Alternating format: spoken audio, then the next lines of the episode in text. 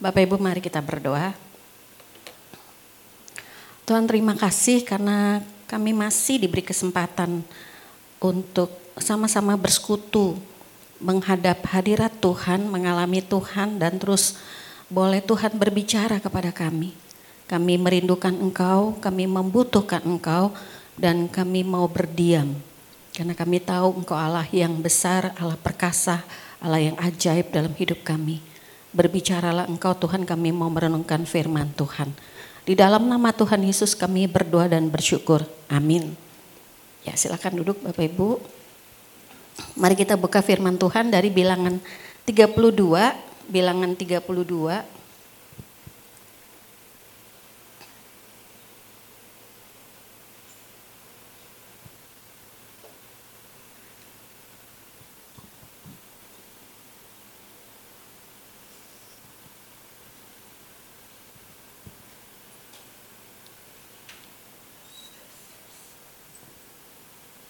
tes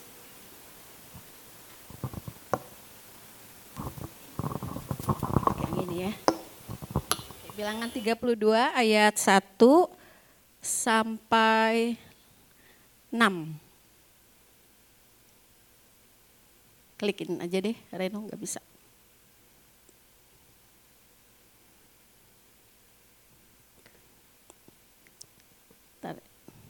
Diklik ayatnya dulu. Ya, oke. Okay. Bapak Ibu ada di situ ya, bilangan 32 ayat 1 sampai sampai 6 nanti kita baca. Kita baca bersama-sama. Yuk, satu, dua, tiga. Adapun Bani Ruben dan Bani Gad ternaknya banyak. Bahkan sangat banyak sekali. Ketika mereka melihat tanah Yaezer dan tanah Gilead, tampaklah tempat itu tempat yang baik untuk peternakan. Lalu datanglah Bani Gad dan Bani Ruben dan berkata kepada Musa, Imam Eliezer dan para pemimpin umat itu, klik Ayat 4, negeri yang telah dikalahkan oleh Tuhan untuk umat Israel, itulah suatu negeri yang baik untuk peternakan dan hamba-hambamu ini memang ada ternaknya.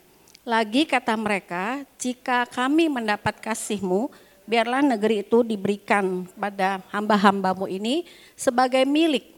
Janganlah kami harus pindah ke seberang sungai Yordan. Jawab Musa kepada Bani Gad dan Bani Ruben itu, masakan saudara-saudaramu pergi berperang dan kamu tinggal di sini. Ya, Bapak Ibu, hari ini saya kasih tema kita all out. Saya mau perkenalkan satu hmm, pelukis, orang pelukis.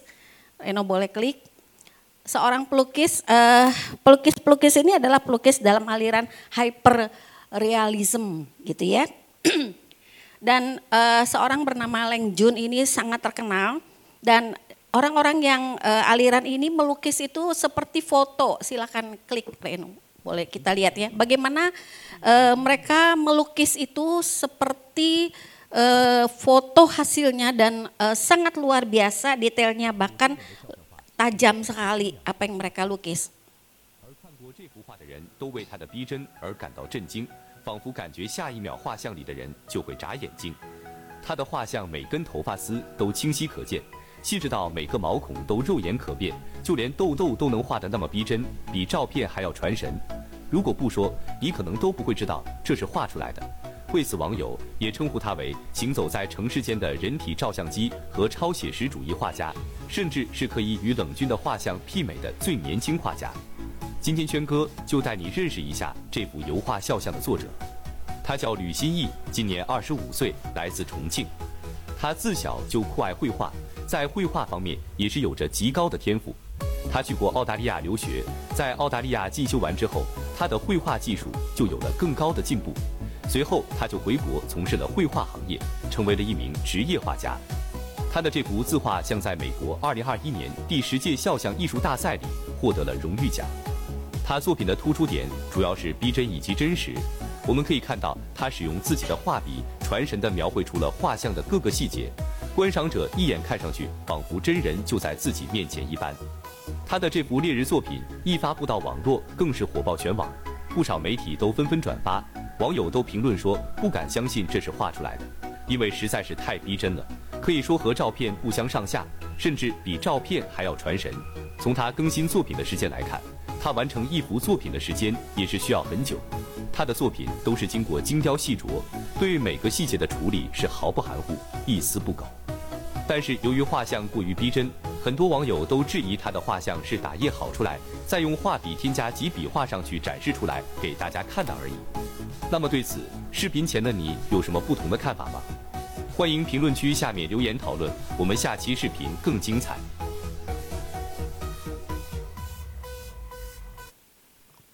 Iya, Bapak Ibu. Jadi mereka adalah orang-orang yang melukis dengan aliran hyperrealism ini sangat detail, sangat luar biasa. Kita lihat mereka melukis itu seperti foto begitu ya, bahkan lebih tajam. Nah, Bapak Ibu, eh, apa yang mereka lakukan bukan sekadar eh, bakat, tetapi suatu totalitas di dalam mereka melakukan uh, bagian mereka melukis itu itu satu hal yang luar biasa. Dan itu uh, sangat uh, apa ya benar-benar mereka usahakan. Kalau kita ingat Thomas Alva Edison mengatakan satu persen itu bakat tapi selebihnya apa kerja keras, begitu 99 persennya. Jadi mereka melakukan itu dengan segenap totalitas dari kehidupan mereka, dari bakat mereka yang mereka lakukan dengan uh, sesungguhnya gitu ya, dengan benar-benar segenap hati. Nah kembali kepada firman Tuhan yang kita tadi sudah baca Bapak Ibu, ini oh ya ini masih satu slide. Nah ini si Leng Jun itu uh, me, membuat lukisan kayak Mona Lisa. Jadi disamakan seperti Mona Lisa dan itu tangan Mona Lisa yang di bawah, tangan yang dia foto eh yang dia lukis tuh di atas. Begitu tajam, begitu detail, begitu halus, begitu luar biasa seperti asli gitu ya. Nah, eh sebelumnya nggak bisa, Re sebelumnya Re. Jadi ada satu kata yang all out itu, yang kalau saya bilang totalitas, itu e, bisa diartikan sebagai dengan semua kekuatan, kemampuan, sekuat tenaga, sumber daya yang ada, tidak tanggung-tanggung, mati-matian kalau bahasa kita tuh bahasa slangnya, segenap hati berjuang mencapai sesuatu atau tujuan yang diinginkan. Nah kita kembali kepada e, bacaan kita Bapak Ibu, ini adalah satu e, kisah dalam perjalanan bangsa Israel, di mana mereka mau menguasai seluruh seluruh dari eh, tanah Kanaan, tanah perjanjian yang Tuhan sudah janjikan. Kemudian dua dari eh, suku ketika mereka mau menyeberang menguasai seluruhnya, kemudian ada Bani Ruben dan Bani Gad itu mereka melihat jadi mereka sampai di Yaeser dan Tanah Gilead, kemudian mereka lihat wah tempat ini bagus banget gitu ya. Kemudian mereka mau berhenti di situ dan mereka mau uh, berpikir begini, ini cocok nih buat tanah kita, uh, apa ternak kita yang banyak, tempat tinggal kita dan kita bisa nyaman di sini begitu ya. Kemudian mereka datang kepada Musa mengatakan, e, Musa boleh nggak kami tinggal di sini aja. Padahal pada waktu itu mereka belum sampai seluruh daerah seberang untuk menguasai seluruh tanah. Karena Bapak Ibu pada waktu mereka bangsa Israel datang ke tanah Kanaan, tanah perjanjian itu, itu bukan tempat yang kosong melompong begitu ya. Kemudian mereka datang tinggal diriin rumah, enggak. Jadi ada penduduknya dan mereka harus berperang. Jadi untuk sampai nanti menguasai seluruh daerah yang Tuhan berikan, mereka harus berperang, berjuang begitu. Nah pada waktu itu Bapak Ibu ketika mereka minta, adakan permintaan begitu ya kepada kepada Musa, Musa kemudian punya prasangka, punya prasangka. Klik tolong ketika mereka berpikir begini, oh eh, ini dua suku mau menikmati yang enak-enaknya aja ya. Jadi ada prasangka yang timbul di hati Musa, di pikiran Musa karena memang eh, pada waktu mereka sedang dalam perjalanan, perjalanan yang belum selesai sebenarnya begitu. ya. Oke, terus re. Nah, ini daerahnya, kemudian terus re. Nah, prasangka di balik permintaan karena itu timbul di hati Musa sebagai pemimpin. Dia tahu dia udah berjuang sedemikian lama, mereka udah berpuluh-puluh tahun bolak-balik gitu ya. Tuhan izinkan karena memang orang Israel yang bandel ini. Ada satu egoisme di dalam prasangka Musa ketika permintaan dari Ruben dan Bani Gad ini mereka uh, Musa berpikir ini orang mau enaknya aja. Ketika mereka lihat itu daerah bagus, mau menjadi milik mereka. Yang kedua, kita lihat bahwa ada juga ketidakpedulian. Ini orang kita masih belum apa-apa, belum menguasai seluruhnya. Kok udah mau berhenti dan sudah mau selesai? Kok enak banget gitu ya, nggak peduli dengan orang lain atau suku lain yang masih harus menyeberang berjuang untuk mereka begitu. Yang ketiga ada pengabaian. Pengabaian ini adalah e, mereka pikir e, Musa berpikir bahwa e, mereka mengabaikan saudara-saudara mereka yang masih harus bekerja keras, nggak mau tahu begitu dengan apa yang sedang terjadi. Ya udahlah mereka nggak peduli begitu ya. Nah itu yang dipikirkan oleh Musa. Yang keempat adalah ini kepengecutan itu karena mereka sendiri tidak berani untuk berjuang. Udah selesai sampai di sini aja. Biarin aja saudara mereka yang masih ada itu berjuang gitu ya. Bersama Musa yang akan memimpin masuk eh, daerah-daerah seluruhnya. Bapak Ibu, eh, Musa itu khawatir gitu ya. Dia punya kekhawatiran karena dia sangat kenal bangsa ini. Bangsa yang bandel, tegar tengkuk, sulit diatur, gak mau tahu begitu. Dia merasa ini masih ada nih. Padahal waktu mereka mau masuk ke situ, Tuhan udah menghancurkan kan ya. Orang-orang yang eh, bandel itu udah mati di tengah jalan. Dan yang masuk ini adalah bangsa eh, apa suku yang se uh, bukan nenek moyang mereka begitu, tapi generasi berikutnya. Tetapi masih ada sifat-sifat egoisme yang uh, ada di dalam diri mereka itu.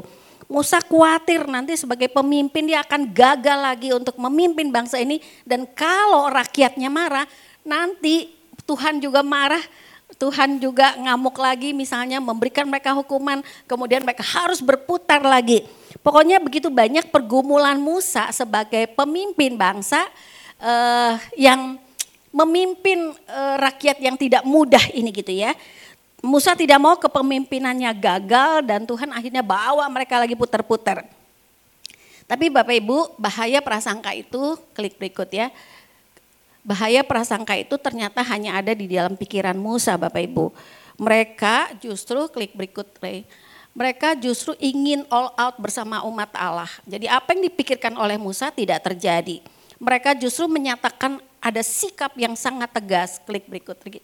Mereka berkata gini, tetapi mendekatlah mereka kepadanya serta berkata, kami hendak mendirikan kandang-kandang kambing domba di sini untuk ternak kami dan kota-kota untuk anak-anak kami. Tetapi kami sendiri akan mempersenjatai, mempersenjatai diri dan dengan bersegera kami akan berjalan di depan orang Israel sampai kami membawa mereka ke tempatnya. Sementara itu anak-anak kami akan tinggal dalam kota-kota yang berkubu oleh karena penduduk negeri ini. Klik berikut Re.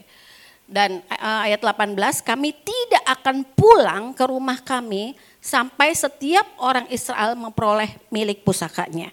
Bapak Ibu, inilah mereka ingin all out bersama umat Allah jadi mereka sebenarnya tidak egois Bapak Ibu. Itu cuma prasangka dari Musa. Mereka nggak pengecut untuk nggak mau tahu saudaranya sedang berjuang, belum selesai, belum sampai ke negeri itu. Mereka tidak begitu. Itu hanya prasangka. Dari pernyataan mereka ayat 16 sampai 18 yang tadi kita baca, mereka sangat serius untuk terlibat. Mereka sangat ingin di dalam perjuangan itu. Bapak Ibu ingat kita sering kali punya prasangka terhadap orang-orang di sekitar kita. Mereka kadang-kadang e, lewat entah sikap, perkataan gitu ya, kita udah berpikir hal-hal yang berbeda. Nah itu bahaya, bahaya prasangka.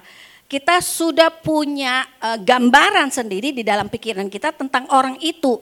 Sehingga kita punya e, ini, e, apa yang kita pikir tentang orang itu padahal belum tentu benar. Dan kita lihat di sini, e, kalau saya simpulkan gini, yang paling penting adalah sikap hati Bapak Ibu karena itu menentukan uh, apa yang nanti akan menjadi langkah perbuatan mereka. Dan kita lihat dari pernyataan ayat 16 sampai 18 tadi, itu mereka sangat serius, mereka betul-betul punya sikap hati yang benar. Saya menyimpulkannya kalau kita lihat urutannya ya, sikap hati mereka begini, mendekatlah mereka mereka bukan orang yang males-males sebenarnya. Mereka memang waktu masuk negeri Gilead itu mereka wah ini bagus banget karena ternak mereka banyak dan mereka pengen tinggal di situ. Itu betul. dan nanti mereka memang akan tinggal di situ. Tapi mereka tidak langsung menikmati dan kemudian meninggalkan saudaranya. Enggak, mereka malah mendekat. Kemudian dengan bersegera tadi kata ayat 17. Jadi mereka enggak tanggung-tanggung, enggak main-main, enggak males-males, enggak santai-santai. Dengan bersegera. Kami akan berjalan di depan orang Israel. Mereka malah yang akan berjalan di depan sampai kami membawa mereka ke tempatnya, ke tempat masing-masing karena tadi di peta itu ada masing-masing daerah yang akan dibagi kepada tiap suku begitu. Kami tidak akan pulang sampai mereka menikmati semua menempati daerahnya. Kemudian ayat 25 tadi kita nggak baca, hamba-hambamu ini akan berbuat seperti yang diperintahkan Tuanku, yaitu Musa. Hamba-hambamu ini akan menyeberang di hadapan Tuhan untuk bertempur. Bapak Ibu lihatlah itu sikap hati mereka benar. Sikap hati ini sangat penting Bapak Ibu dalam menentukan segala sesuatu. Kalau kita punya sikap hati yang benar, yang baik, kita mau akan melangkah, kita akan bertindak, kita akan berbuat hal yang baik. Seringkali sikap hati itu menentukan, kalau sikap hatinya nggak benar, pasti ada sesuatu yang juga nanti ke depan dia pikirkan nggak benar. Tetapi ini memang jelas banget komitmen mereka di dalam mereka mau all out untuk bersama eh, suku-suku uh, yang lain. Dan inilah yang saya katakan sesuatu yang sangat luar biasa ketika uh, Bani Ruben dan Bani Gad ini mau berjuang habis-habisan bersama teman-teman mereka yang lain. Klik. Ayat ini sangat uh, menentukan dan sangat kita bisa lihat bagaimana mereka mau sampai total gitu ya, habis seluruhnya perjuangan mereka bersama-sama. Jadi tidak mereka duluan, kemudian nanti ya biarin aja gitu, enggak. Kami tidak akan pulang. Jadi kalaupun dia udah minta sama Musa, Musa kami di sini ya, tapi dia tetap akan maju. Jadi kami tidak akan pulang ke rumah kami sampai setiap orang Israel memperoleh milik pusakanya. Jadi ada daerah-daerah yang akan mereka uh, tempati begitu ya.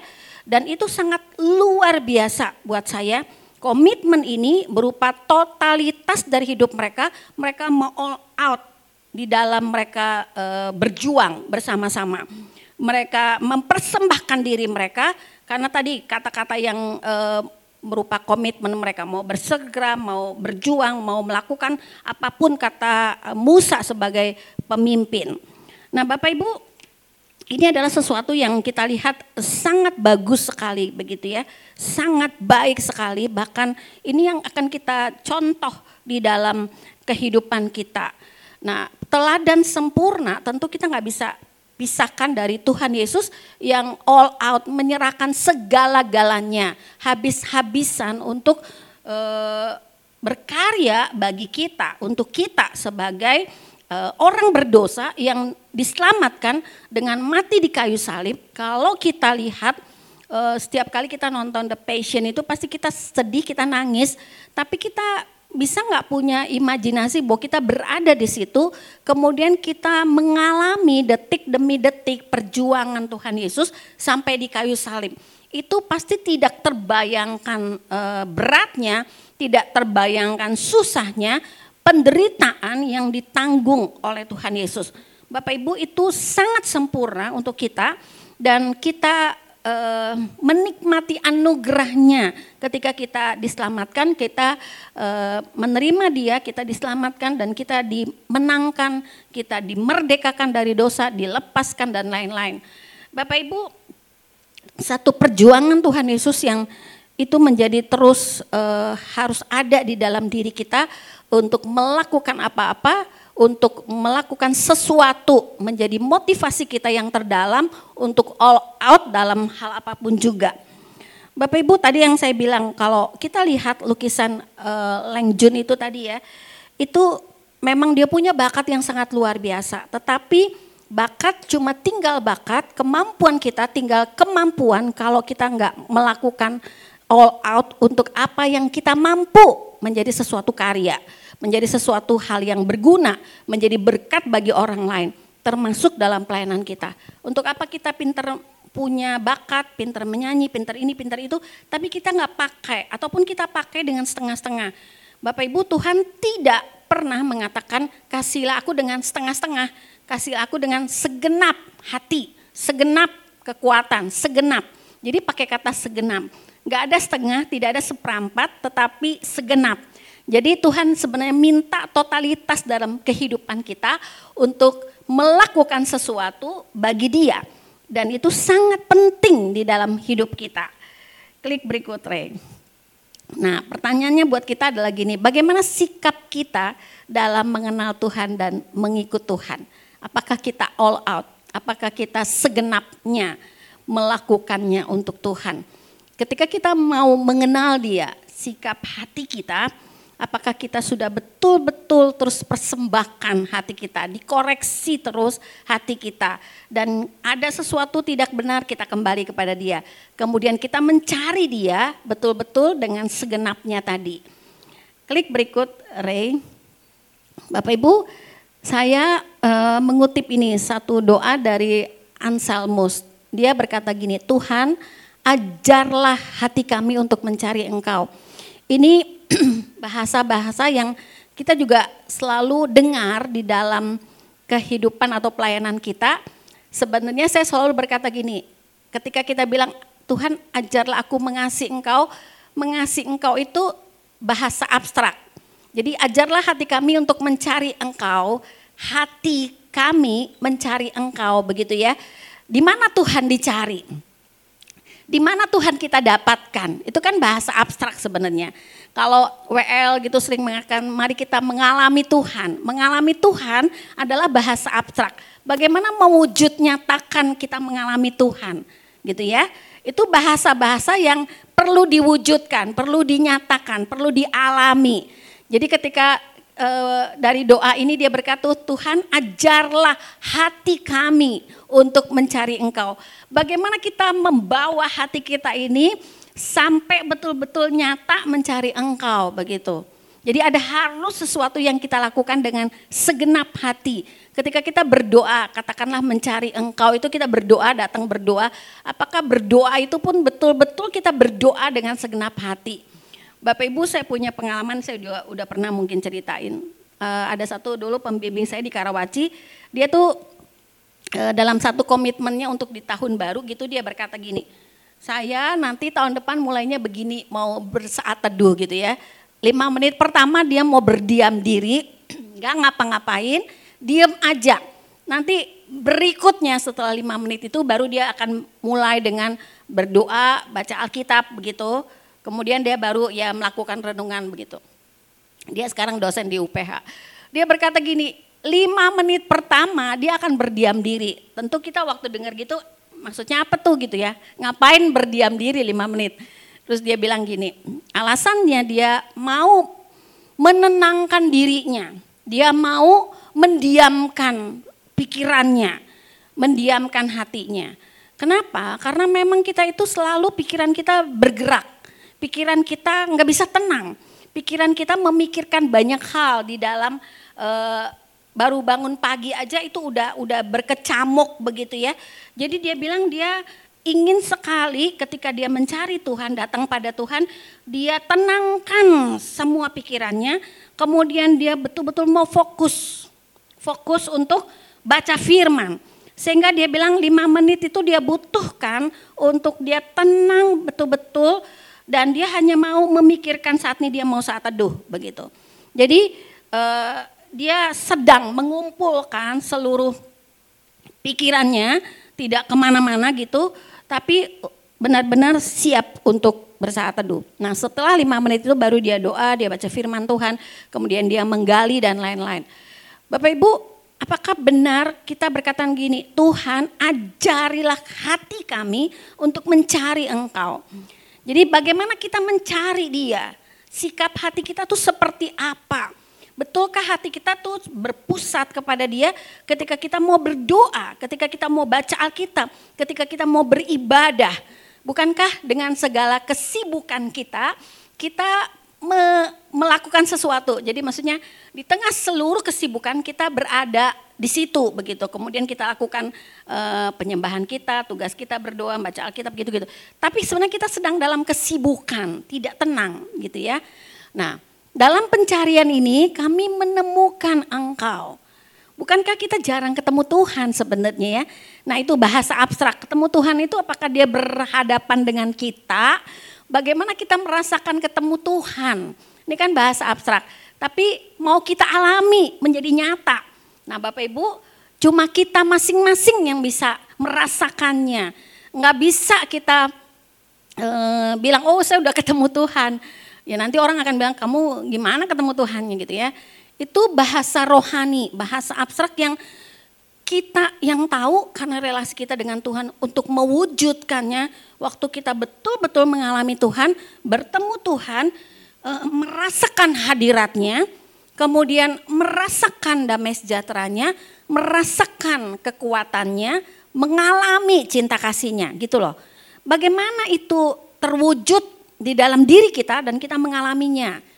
Hanya kita dan Tuhan yang tahu. Bapak Ibu. Dalam penemuan ini kami mencintai engkau.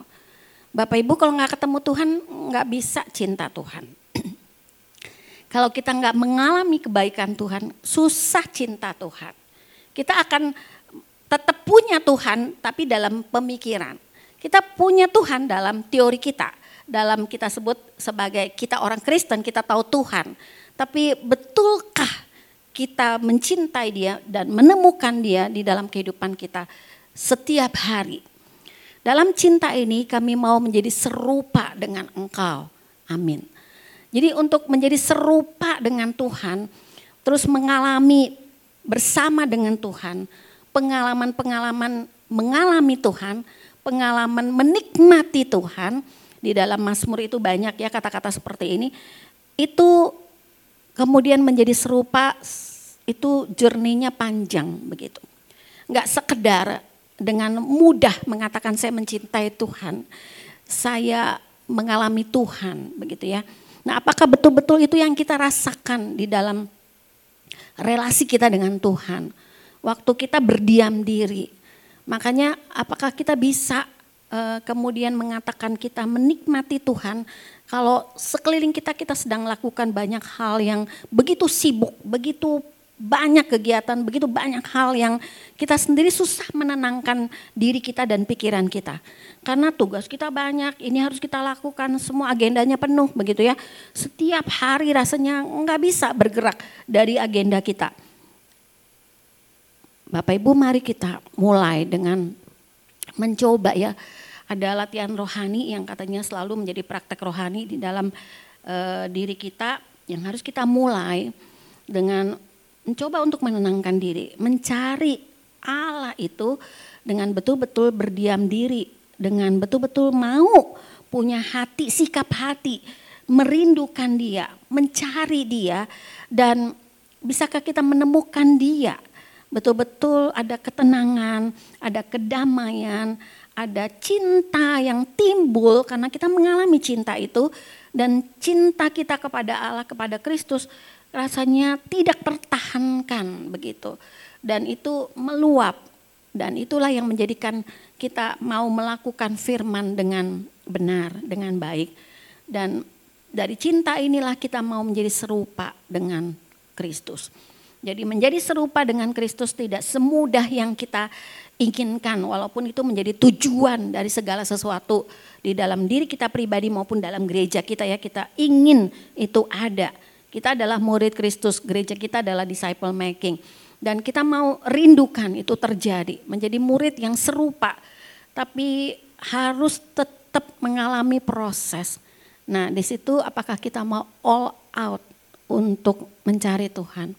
all out menemukan Tuhan, all out serahkan diri kita untuk melayani Tuhan.